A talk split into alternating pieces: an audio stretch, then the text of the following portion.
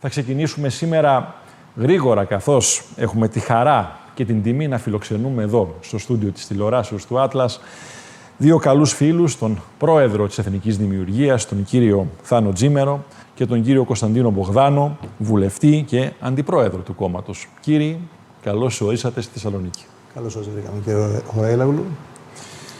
Κύριοι, να ξεκινήσω από εσάς κύριε Πρόεδρε. Δημοσιεύτηκαν σήμερα τα στοιχεία της απογραφής που διενήργησε η Ελστάτ. Είμαστε 10.432.481. Λιγότεροι κατά 400.000 σε σχέση με την απογραφή του 2011. Φαίνεται πως δεν πάμε καλά. Ο κύριος Μητσοτάκης έχει προτείνει λύσεις. Η ένταξη μεταναστών θα δώσει λύση στο δημογραφικό πρόβλημα. Θα δώσει λύση για ποιον; Συγγνώμη, αγαπητέ κύριο Ραίλογλου. Το έχει πει. Ερεθίζομαι και εξάπτομαι ταυτόχρονα. Θα δώσει λύση για ποιον; Το δημογραφικό της Ελλάδος λύνεται με τις προτάσεις της εθνικής δημιουργίας. Κάνεις ένα παιδί, μείον 10% φορολογία. Δεύτερο παιδί, μείον 20% φορολογία. Παίρνεις τη γυναίκα σου και πηγαίνεις στην περιφέρεια, ούτως ώστε να αναπτυχθεί η χώρα με έναν πιο υγιή τρόπο, ακόμα περισσότερα φορολογικά κίνητρα.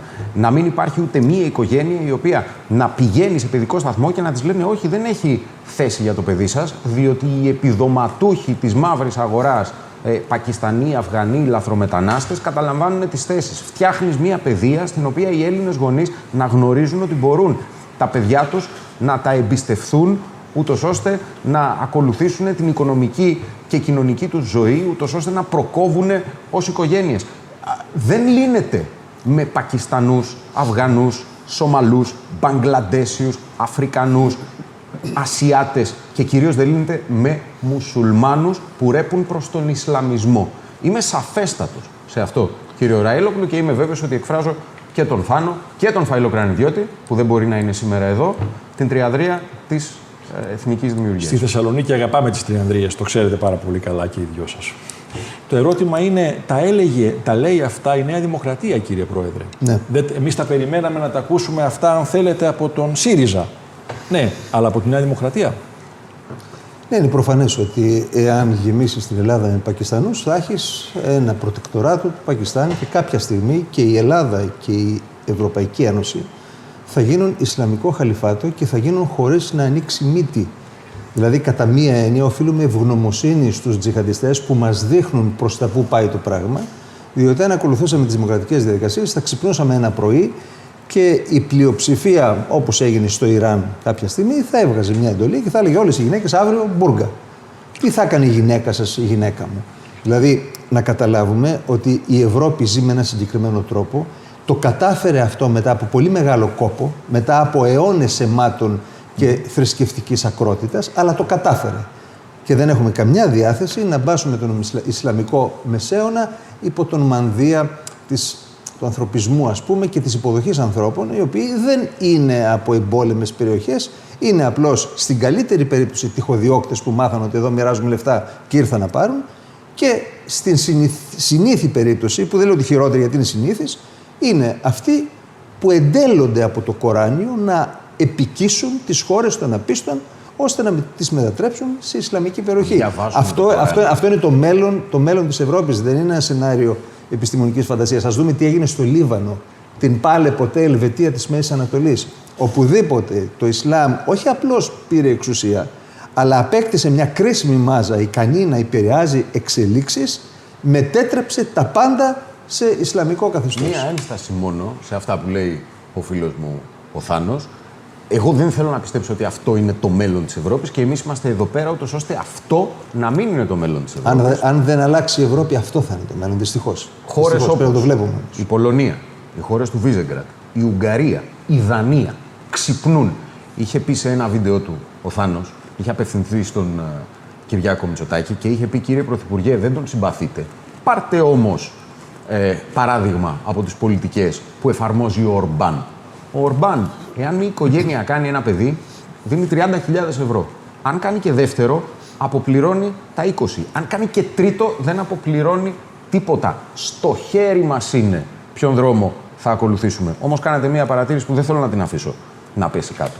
Τη Νέα Δημοκρατία Το λέει ένας άνθρωπος δαπίτης και ονεδίτης από τα 19 του χρόνια που έλεγε Ζήτω η Ελλάδα, ζήτω η θρησκεία, ζήτω η Νέα Δημοκρατία. Δεν έλεγα ούτε ζήτω το Κοράνι, ούτε έλεγα ζήτω το ποτάμι, ούτε έλεγα ζήτω ο δικαιωματισμός, ούτε έλεγα ζήτω το Pride. Ναι. Λέτε όμως, και το κρατώ κύριε Μπογδάνε, λέτε ότι είμαστε ένα αστικό, η εθνική δημιουργία, καθαρά δεξιό κόμμα. Όχι, όχι, όχι. Προσέξτε να δείτε. Αυτές οι έννοιες είναι παρεξηγημένες. Αλλά θα πρέπει κάποια στιγμή στη χώρα να δημιουργηθεί μία τάση η οποία να είναι επικρατούσα. Δηλαδή, είμαστε αυτό που θα έπρεπε να είναι η Νέα Δημοκρατία. Κοινή δεν, λογική δεν, είναι ξέρω, αυτό. δεν ξέρω τι έχει στο μυαλό του κάποιος με την έννοια δεξιό. Ναι. Μπορεί κάποιος να έχει, ξέρω εγώ, το παρακράτος, το, μετα, μετα, το μετεμφυλιακό. Ναι. Όχι. Είμαστε ένα σύγχρονο κόμμα που θέλουμε να φτιάξουμε ένα σοβαρό κράτος το οποίο να αντιμετωπίζει τους πολίτες με ισονομία και νομοκρατία, με αξιοπρέπεια και επίσης να τους δίνει τη δυνατότητα να προκόψουν εργαζόμενοι εδώ. Να μην πρέπει τα παιδιά μας να ξενιτευτούν για να δουλέψουν σε ένα άλλο πλαίσιο που αναγνωρίζει τις ικανότητες τους. Έτσι λοιπόν, στο πλαίσιο της περιοδίας που κάνετε σήμερα και αύριο, Θεσσαλονίκη και Χαλκιδική, τι επικοινωνείτε, ποιες είναι οι βασικές αρχές, το κόρπους της εθνικής δημιουργίας; Κατά πρώτον, ζητήματα ισονομίας και νομοκρατίας.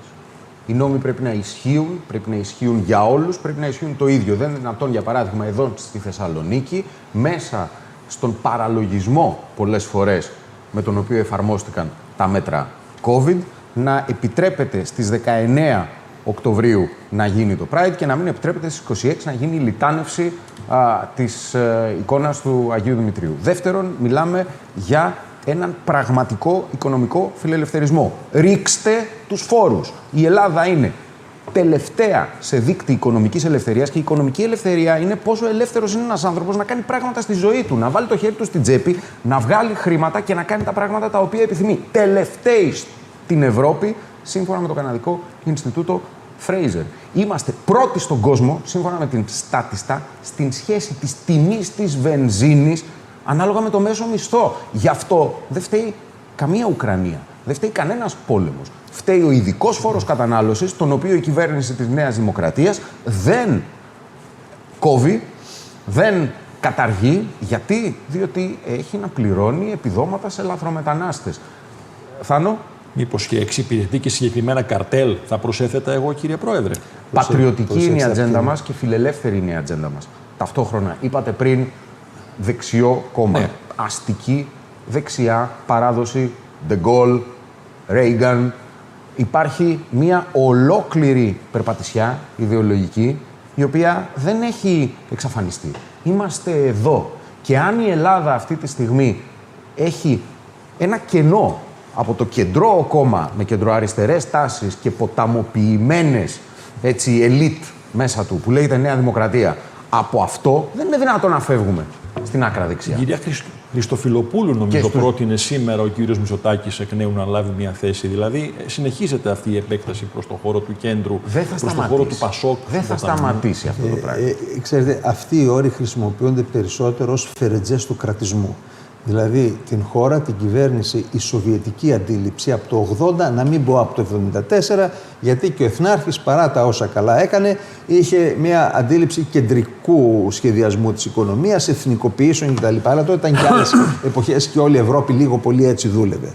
Όμως, έχουμε ζήσει εκδοχές της κρατικής επέμβασης στα πάντα. Επειδή και ο Κωνσταντίνος και εγώ κάνουμε ταξίδια σε όλη την Ελλάδα, αυτό που μας λένε όλοι οι παραγωγικοί Έλληνες είναι τα 150.000 εμπόδια που αντιμετωπίζουν στη δουλειά τους από παράλογους νόμους, από νόμους αντικρουόμενους που ένας τους ερμηνεύει έτσι, άλλος αλλιώς, από ένα πλέγμα στρεβλώσεων και 150 κρατικών υπογραφών μέχρι να γίνει και το παραμικρό.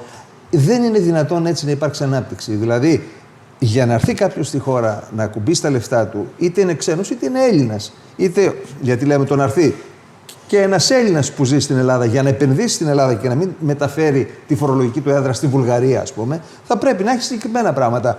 Σταθερότητα στο φορολογικό νόμο, χαμηλή φορολογία, ευκολία στο επιχειρήν.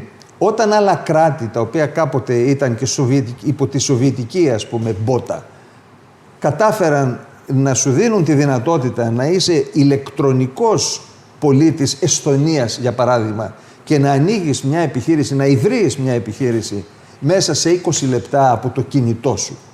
Η Ελλάδα δεν μπορεί να σου λέει ότι θα περιμένεις 6 μήνες στην ουρά. Αν μπείτε στο, στο, στο doing business, ας πούμε, της, ε, της Εστονίας, σου λέει τρία πραγματάκια. Δηλαδή, τι είδος επιχείρηση θες να κάνεις, να αυτή η τύπη είναι από νομικής πλευράς, αυτόν τον φόρο θα πληρώσεις, ξεκίνα και κάτω.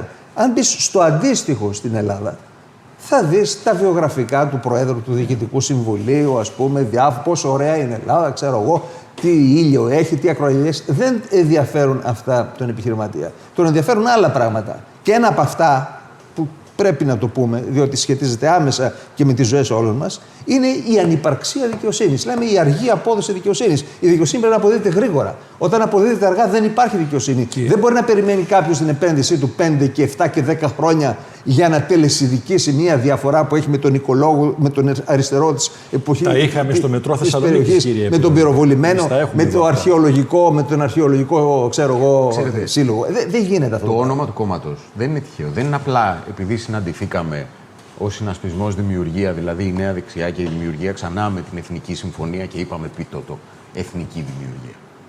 Είναι και το εθνικό, αλλά είναι και το δημιουργικό. Ακούω τον Θάνο και χαίρομαι. Και χαίρομαι γιατί; Διότι ναι, μεν στις βασικές αρχές μας εμείς δεν τάζουμε διορισμούς. Εμείς τάζουμε ότι θα πολεμήσουμε και θα απαλλάξουμε τη χώρα, αν μας δώσει ο Θεός τη δύναμη να το καταφέρουμε και ο λαός και οι συμπολίτες μας, από τον αριστερισμό, τον κρατισμό και τον Ισλαμισμό. Από την άλλη όμως, δεν μπορείς να πηγαίνεις μόνο με εθνικά ευχολόγια. Ακούω πολλά κόμματα τα οποία είτε έτσι, περιβάλλουν την ε, εθνική τους ζέση με οργή, ε, είτε δεν έχουν καμία πρόταση πραγματικά για την οικονομία, είτε ακόμα χειρότερα οι εθνικοσοσιαλιστές σου λένε από τη μία ζήτω το έθνος και από την άλλη εφαρμόζουν κομμουνιστικές πολιτικές.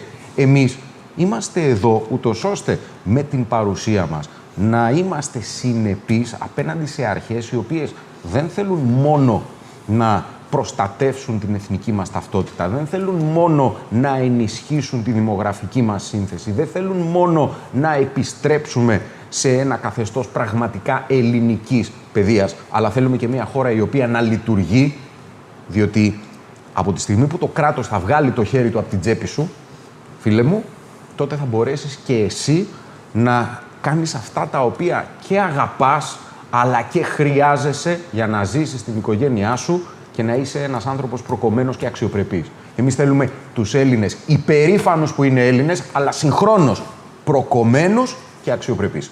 Προκομμένους και αξιοπρεπείς. Ε, αν μου επιτρέπετε, κύριε Ωραιλούλου, ένα ισχυρό κράτος σήμερα είναι οικονομικά ισχυρό. Κακά τα ψέματα και η πόλεμη και η αποτρεπτική ισχύ προέρχεται από τη δύναμη της οικονομίας. Χρησιμοποιώ ένα παράδειγμα, διότι με αυτή τη χώρα έχουμε λίγο παράλληλες πορείες της Ιρλανδίας. Ναι. Μπήκαμε μαζί στα μνημόνια. Να θυμίσω ότι το 1980, πριν ανοίξουν οι κρονοί της Ευρώπης, το ΑΕΠ της Ιρλανδίας ήταν 20 δισεκατομμύρια δολάρια και της Ελλάδας ήταν 57, σχεδόν τριπλάσιο. Όταν μπήκαμε στα μνημόνια, η Ελλάδα εφάρμοσε την σοβιετική πατέντα που λέει φορολογούμε το σύμπαν και δίνουμε επιδόματα σε αυτούς που τους ονομάζουμε εμείς ευάλωτους και ευπαθείς, βέβαια με αυτή την τακτική οι ευάλωτοι και ευπαθείς γίνονται όλο και περισσότεροι. Η Ιρλανδία είπε δεν φορολογώ, κρατάω τον φόρο εταιριών στο 12,5%. Δέχτηκε τεράστιες πιέσεις και από το ΔΝΤ και από την σοσιαλίζουσα Ευρωπαϊκή Ένωση, γιατί κακά τα ψέματα η Σοβιετική Ένωση δεν κατέρευσε, μετακόμισε στις Βρυξέλλες και στην Ουάσιγκτον. Αυτό είναι μια άλλη μεγάλη ιστορία αλλά κατάφερε η Ιρλανδία μέσα σε τρία χρόνια να ξεφύγει. Σήμερα το ΑΕΠ της να είναι στα, στο μισό τρισεκατομμύριο, 500 δισεκατομμύρια δολάρια. Και αν το συγκρίνουμε, γιατί έχει λιγότερους κατοίκους, με το κατακεφαλήν ΑΕΠ, ο μέσος Ιρλανδός έχει μερίδιο 84.000 δολάρια σε αυτόν τον πλούτο και ο μέσος Έλληνας έχει 17.000 δολάρια. Άρα τι κατάφεραν αυτοί, πώς το κατάφεραν, γιατί να μην αντιγράψουμε ένα μοντέλο που απέδωσε και αντιγράφουμε αυτά που κατέρευσαν που όπου εφαρμόστηκαν οδήγησαν τον κόσμο σε σε έχουμε πάρει εξαθλίωση. φαλάκι. Όχι, με έχετε πάρει αλλά φαλάκι, αλλά είναι- μας αρέσουν τα γεγονότα και μας αρέσει να μιλάμε με αριθμούς και με στοιχεία. Ναι. Ο Ρουμάνος αυτή τη στιγμή έχει μεγαλύτερη αγοραστική δύναμη από τον Έλληνα. Αλήθεια είναι. Θα πει ότι έχει κατά κεφαλήν διαθέσιμο εισόδημα υψηλότερο από αυτό του Έλληνα πολίτη. Αυτό είναι κατάντια για την Ελλάδα. Το χειρότερο ξέρεις ποιο είναι; Ότι ο- η Ρουμανία έχει κατά κεφαλήν ΑΕΠ μικρότερο από την Ελλάδα. Σε απλά ελληνικά. Αλλά έχει Ο μεγαλύτερη- Ρουμάνος βγάζει λιγότερα και του μένουν περισσότερα. Και ο Ρουμάνος έρχεται στη Χαλκιδική σήμερα, θα τα ακούσετε Και και, ο αύριο, Ρουμάνος και δεν έχει αγοράζει αυτό. εδώ σπίτια. Και ο Έλληνας, και εδώ θέλω μία Και δεν απάντησή υπάρχει, σας. με συγχωρείς, και δεν υπάρχει Ρουμάνος υπουργός ο οποίος να βγαίνει όπως. Με συγχωρείς, όχι υπουργός, αξιωματούχος, όπως ο κύριος Φυράκης του Υπουργείου Μετανάστευσης, ο οποίος να βγαίνει στην πακιστανική τηλεόραση όπως έγινε την Παρασκευή και να λέει Ελάτε, ελάτε. Διευκολύ- Σα έχουμε διευκολύνει. Ελάτε Πακιστανοί. Γιατί Πακιστάνου. Η Ινδία χάθηκε. Χρειάζεσαι εργάτες. Χρειάζεσαι μετανάστες. Οι Ορθόδοξοι Ουκρανοί.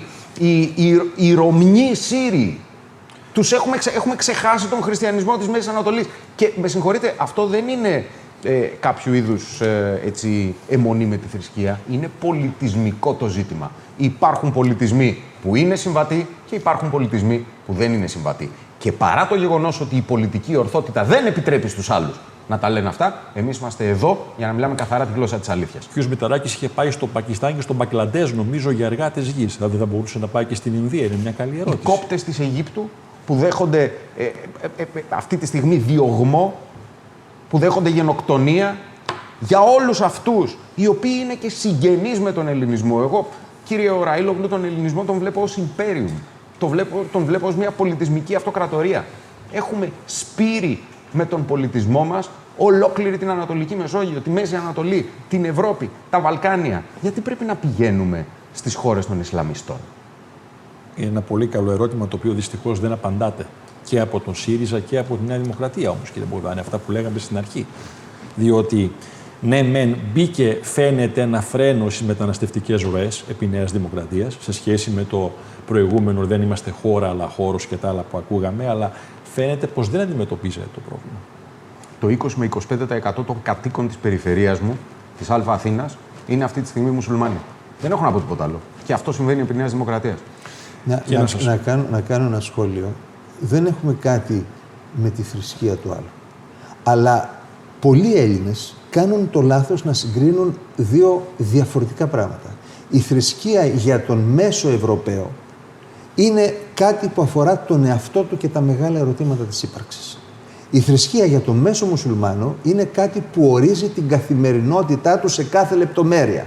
Αυτά τα δύο είναι ασύμβατα. Όταν θες να προσεύχεσαι πέντε φορές τη μέρα, δεν μπορείς να συμμετάσχεις στην παραγωγική διαδικασία, δεν μπορείς να δουλεύεις σε μια εταιρεία, δεν μπορείς να είσαι γιατρός να μπεις σε μια εγχείρηση ανοιχτής καρδιάς, γιατί θα τη διακόψεις δεν είναι αυτά που λέω έτσι φαντασία. Ρωτήστε ανθρώπους που ζουν στη Δυτική Ευρώπη, που γυτνιάζουν, που συγχρονίζονται με αυτούς, με, με, με, με μουσουλμάνους, να σας πούν τα, τα απίθανα που προκύπτουν όταν ο άλλος έχει πάνω απ' όλα τη θρησκεία του και τι του λέει η θρησκεία. Συν το ότι οι έρευνες έχουν αποδείξει ότι οι νέες γενιές όχι μόνο δεν αφομοιώνονται, αλλά είναι σε διπλάσιο βαθμό πιο φανατικοί από τους πατεράδες. Και αυτό το Να- έχουν να- καταλάβει οι ευρωπαϊκές να χώρε. σας- να σας πω ένα- ένα παράδειγμα. Η Δανία, το Βέλγιο, η Ιρλανδία, όπως είπαμε πριν, η φιλελεύθερη Γαλλία έχουν απαγορεύσει την μπουρκα. Ο- φιλελεύθερη Το Γαλλία, είδωλο, το πολύ είδωλο του Κυριάκου Μητσοτάκη, υποτίθεται, ο Εμμανουέλ Μακρόν, ο οποίος έχει πει μέσω του Υπουργού του Παιδείας ότι οι μεγάλοι μας εχθροί είναι ο αριστερισμός και ο Ισλαμισμός. Μακάρι να τα εφάρμοζε αυτά ο Έλληνας Πρωθυπουργός. Ε, Όχι μόνο αυτές τις χώρες. Η Τινησία και το Μαρόκο έχουν, αφ- έχουν απαγορεύσει την μπουρκα. Δεν υπάρχει μπουρκα στην Τινησία και το Μαρόκο και Υπάρχει στην Πατησίων. στην πλατεία Μαβίλη και στην Πατησίων. Έτσι. Ε, και στην, είστε Θεσσαλονίκης, στην οδό Μοναστηρίου. Ναι, Έχουμε ναι. κάνει Και υπάρχει στην αντίστοιχο. οδό Μοναστηρίου. ε, Ε, ε, λοιπόν, με Γιάννη εθνική Τσό, για να δημιουργία μιλήσουμε. δεν θα υπάρχει, Λοιπόν, κύριο προ- Ραήλογλου. προσε- Με προσέξτε. εθνική δημιουργία δεν το θα κρατάμε υπάρχει. αυτό. Προ- προσέξτε, Όχι, θα θέσουμε αγαπητοί, όρους. αγαπητοί τηλεθεατές, προσέξτε να δείτε. Εάν ρωτήσουμε σήμερα εσάς, πρέπει να θανατώνετε κάποιος που απομακρύνεται από τη θρησκεία του, θα πείτε τι είναι αυτά; Τι είναι αυτά που λέμε το 2022. Κι όμως. Λοιπόν, αυτό το ερώτημα όταν ετέθη στους μουσουλμάνους της Ευρώπης, σε μια τεράστια έρευνα που υπάρχει στο άρθρο μου «Πλατεία Μουάμεθ πρώην Τραφάλγαρ», δείτε το, όταν ετέθη αυτό το ερώτημα, στην πρώτη γενιά μεταναστών, το 18% που είναι τεράστιο ποσοστό είπε ναι πρέπει να θανατώνεται. Οι νεότεροι είπαν ναι σε ποσοστό 36%. Δηλαδή αυτοί που πήγαν σε, σε σχολεία και ελληνικά, αλλά ευρωπαϊκά σχολεία, που υποτίθεται ότι μετήχαν της ευρωπαϊκής παιδείας, έκανε μια πολύ σωστή τοποθέτηση ο Κωνσταντίνος στη Βουλή για αυτό το πράγμα, έγιναν πιο φανατικοί από τους, από τους γονείς τους και αυτά. Δεν είναι θεωρητικά. Ο άλλος πήγε και τον έσφαξε τον Σκοτσέζο που ευχήθηκε τον Μουσουλμάνο που ανήκε σε μια μετριοπαθία ας πούμε ομάδα και ευχήθηκε ε, καλό Πάσχα στους χριστιανούς φίλους του. Σηκώθηκε και τον έσφαξε διότι εφάρμοσε κατά γράμμα τις εντολές του Κορανίου. Λοιπόν αυτά δεν θέλουμε να τα δούμε δίπλα μας να αρχίζουν να σφάζονται όπως είναι η καθημερινότητα στην Ευρώπη στις γειτονιές της Αθήνας χριστιανοί ή μη μουσουλμάνοι απλώς και μόνο επειδή δεν ανήκουν σε αυτό Κύριε το Πρόεδρε, σύστημα. επειδή ο χρόνος πάντα είναι δυστυχώς είναι αμήλικτος και επειδή είμαστε στην μακεδονική πρωτεύουσα, η ερώτηση και στους δύο. Εδώ έχουμε μια εθνική ντροπή, Συμφωνία των Πρεσπών, η οποία ταλανίζει εκατοντάδες χιλιάδες συμπατριώτες μας. Αυτούς οι οποίοι έφαγαν τα χημικά στο πισοδέρι τότε, τα θυμάστε και οι δύο, και οι οποίοι στη συνέχεια Τρεις ψήφισαν. κοινοβουλευτικές ερωτήσεις έχω κάνει. Μια στιγμή. Τρεις. Ψήφισαν Νέα Δημοκρατία, γιατί ξέρετε τι κάμαν οι βουλευτές της Νέας Δημοκρατίας. Γυρνάγαν τα καφενεία εδώ, σε όλη την κεντρική Μακεδονία και έλεγαν οι κομμουνιστές το έφεραν, εμείς θα το αλλάξουμε. Αφήστε τι λένε επίσημα, αυτά Κύριε γνωρίζουμε. Ραηλόγλου. Τι θα κάνει η εθνική δημιουργία, θέλω να Θα ξέρω. σας πω το εξής. Εμείς τότε οι υποψήφοι της Νέας Δημοκρατίας το πιστέψαμε. Ότι αυτά τα οποία έλεγε το κόμμα τα εννοούσε. Το κόμμα δεν Ένας ήθελε να από τους πάει στο λόγους- πρώτο συλλαλητήριο, Ένας κύριε από τους Μπογδάνε. λόγου που δεν είμαι πλέον στη Νέα Δημοκρατία είναι επειδή λέω ακριβώς ότι έλεγε η Νέα Δημοκρατία το 18, το 17 και το 19. Τι λέμε εμείς, Εμείς λέμε ότι είναι μια υπονείδηστη συμφωνία. Προσωπικά θα ήθελα μέχρι και την κατάργησή της. Βέβαια, μπορεί να την καταργήσει η ιστορία, διότι δεν βλέπω να μακροημερεύει το κράτος των ε, Σκοπίων. Πιθανόν να το λύσουν το θέμα οι Τετοβάροι. Μιλάω χωρίς καμία πολιτική ορθότητα και με ευθύτητα. Παρά τα αυτά, είναι αδιανόητο η Ελλάδα να εξευτελίζεται από τη Βουλγαρία. Οι Βούλγαροι αυτό το οποίο έκαναν ε, διασύρει την Ελλάδα. Έχω δει και έχω κάνει τρεις κοινοβουλευτικές ερωτήσεις ότι το Υπουργείο Εξωτερικών δεν έχει καμία διάθεση να πιέσει ακόμα και για την εφαρμογή των ε, επαχθών και επονίδιστων για την Ελλάδα όρων της συνθήκης. Δηλαδή, και υπογράψαμε μια κατάπτυστη συμφωνία ντροπή και είπαν ότι θα την αλλάξουν και δεν την αλλάζουν και δεν ασκούν καν έλεγχο ούτως ώστε οι Σκοπιανοί, που ποτέ στη ζωή μου δεν μπορώ να τους πω Μακεδόνες, να κάνουν τουλάχιστον αυτά τα οποία λέει η συμφωνία. Χρειάζεται επιθετική πολιτική. Και μας δίνουν το πάτημα οι ίδιοι Σκοπιανοί, διότι παραβαίνουν Να την καταγγείλουμε. τα, τα τρία τέταρτα των όρων της συμφωνίας. Θα μπορούσε η Ελλάδα να την καταγγείλει και να εκθέσει τους Σκοπιανούς στα διεθνή φόρα. Κάτι που θα κάνει η εθνική δημιουργία. Πείτε μου και Συγγνώμη, κύριε σας κάτι πολύ επειδή γρήγορα. Θέλω, Ναι. Ξέρω ότι είναι. Για να τα θέλω να φοράμε όλα. ξανακουστεί. Καταγγελία της συμφωνίας. Ό,τι Καταγγελία είπε ο της Θάνος συμφωνίας. Τζίμερος. Επειδή δεν ξεκινήσαμε με την απάντηση, μας ρωτήσετε μπλα μπλα μπλα μπλα μπλα. Συμφωνία των Πρεσπών. Καταγγελία.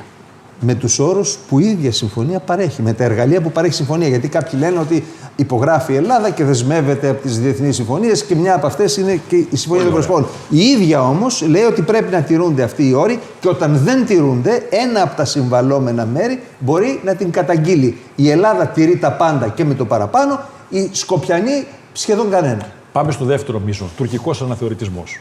Παρόντας. Απειλούν ξεκάθαρα.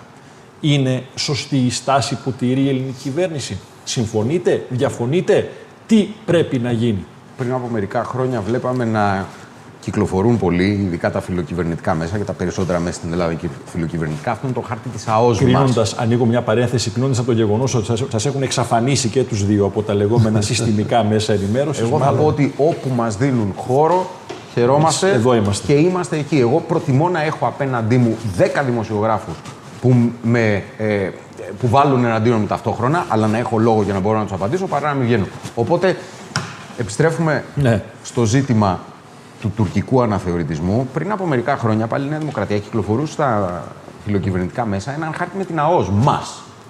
Βλέπαμε ότι το Καστελόριζο έχει πλήρη επίρρεια. Βλέπαμε ότι η ελληνική ΑΟΖ εφάπτεται της ε, Κυπριακής και μάλιστα γινόταν και ένας ολόκληρος ε, ντόρος και ένας ολόκληρος ε, λόγος για τα 12 ναυτικά μίλια. Λοιπόν, η Ελλάδα έχει χαρτιά να παίξει απέναντι στους Τούρκους. 12 ναυτικά μίλια, κάνε το Αιγαίο ελληνική λίμνη. Θα μου πεις, Μα κάζου μπέλι πόλεμος. Θα σου πω πρώτον, έχω απόλυτη εμπιστοσύνη στις ικανότητες των ελληνικών ενόπλων δυνάμεων. Και επειδή εμείς δεν είμαστε αντιπολίτευση ε, τυφλή, έχω ψηφίσει όλα και ως αντιπρόεδρος της Εθνικής Δημιουργίας όλα τα εξοπλιστικά.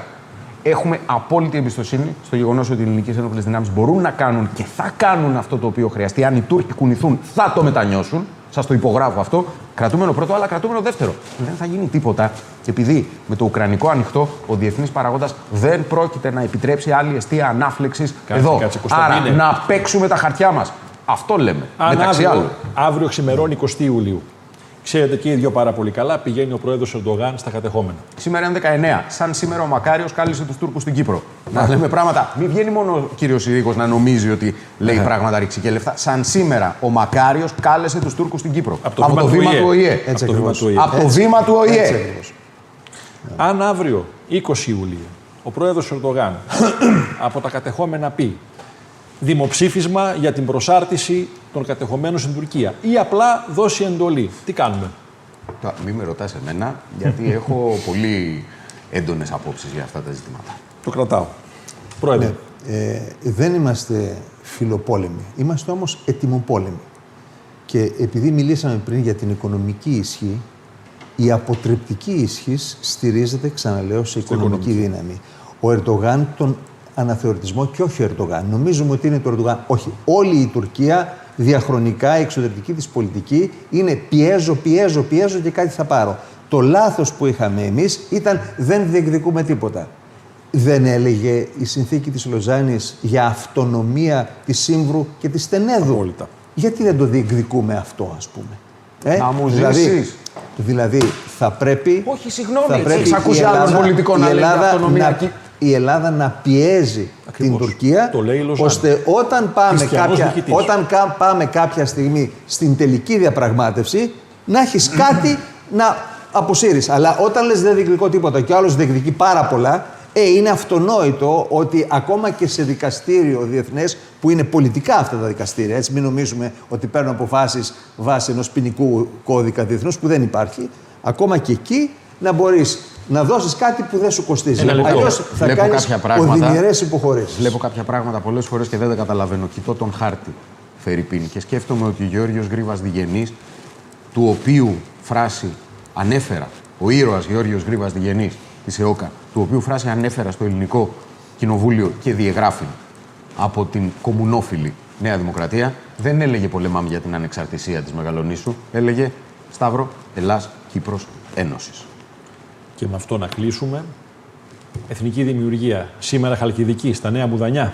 Ναι, στις 9 το βράδυ, στον θερινό κινηματογράφο Κλειό, θα προβάλλουμε τις εικόνες της Ελλάδας του μέλλοντός μας. Έτσι όπως την οραματίζεται η εθνική δημιουργία. Και αύριο μιας, Θεσσαλονίκη. μιας σοβαρής παραγωγικής χώρας που θα σέβεται τους πολίτες και δεν θα αναγκάζει τα παιδιά της να ξυνητεύονται για να βρουν αλλού Ένα κοπέκι. πραγματάζουμε. Δεν θα υποστείλουμε ποτέ τη σημαία. Είμαστε τρεις άνθρωποι διαφορετικοί. Ο Θάνος είναι φιλελεύθερος. Εγώ είμαι περισσότερο conservative. Ο Φαΐλος είναι ίσως λαϊκή δεξιά. Έχουμε όμως πεπιθήσεις ισχυρές και έχουμε συνέπεια. Όποιοι μας ψηφίσουν θα ξέρουμε ότι αυτή η συνέπειά μας είναι το Α και το Ω του συμβολέου που κάνουμε. Κύριοι, ευχαριστώ πάρα πολύ. Να είστε καλά. Καλή συνέχεια και καλή δύναμη. Ευχαριστούμε πολύ. Φίλες και φίλοι, πάμε.